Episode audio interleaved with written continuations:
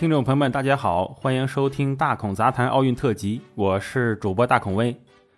七月二十四日晚呢，女子重剑个人金牌决赛的时刻，中国选手孙一文一剑封喉，以十一比十的总分击败世界第一罗马尼亚老将波佩斯库，将冠军收入囊中。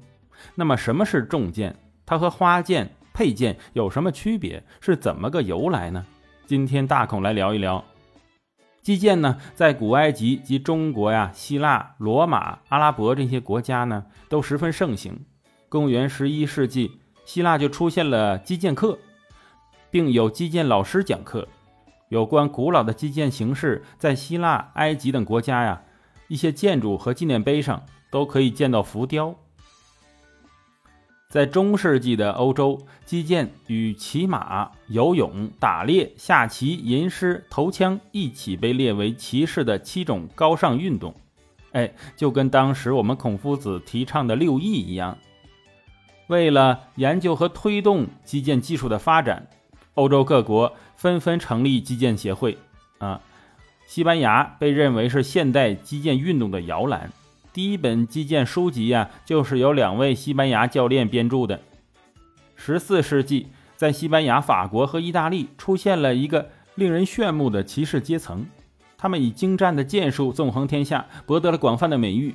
此后，各个国家的贵族啊纷纷效仿，一时间成为上流社会的时尚，以至于发展到贵族之间解决纷争啊，动辄就拔剑相向，一剑定生死。击剑运动真正得到全面发展，还是在法国亨利三世和四世的时候。法国著名击剑大师啊，布瓦西埃啊，发明了面罩。这一发明使击剑运动一下走上了高雅运动，而不是这个血腥的啊屠杀。人们戴上面罩、手套，穿上击剑服，就可以安全地进行一连串的攻防交锋。面罩的问世啊，是击剑运动发展的一个里程碑。法国成为当时欧洲击剑运动的发展中心了。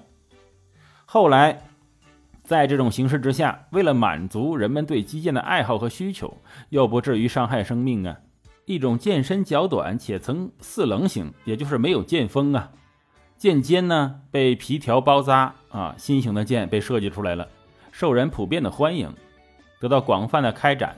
这种呢就是花剑的雏形。哎，这种剑呢只能刺啊，用那个皮头来刺，不能砍，因为它是四棱的嘛啊，没有刃，你砍什么呢？到了一八八五年，热衷于决斗的绅士和贵族啊，觉得这个嗯不过瘾，啊，就发明出了三棱形剑，交锋呢不限部位，这就是延续至今的重剑啊，也就是说你刺身上哪儿都行。到了十八世纪末，匈牙利人对东方的波斯人、阿拉伯人及土耳其人早期骑兵用的弯刀进行了改革。于剑柄上装饰了一个像月牙形的护手，在击剑的时候可以起到保护手指的作用。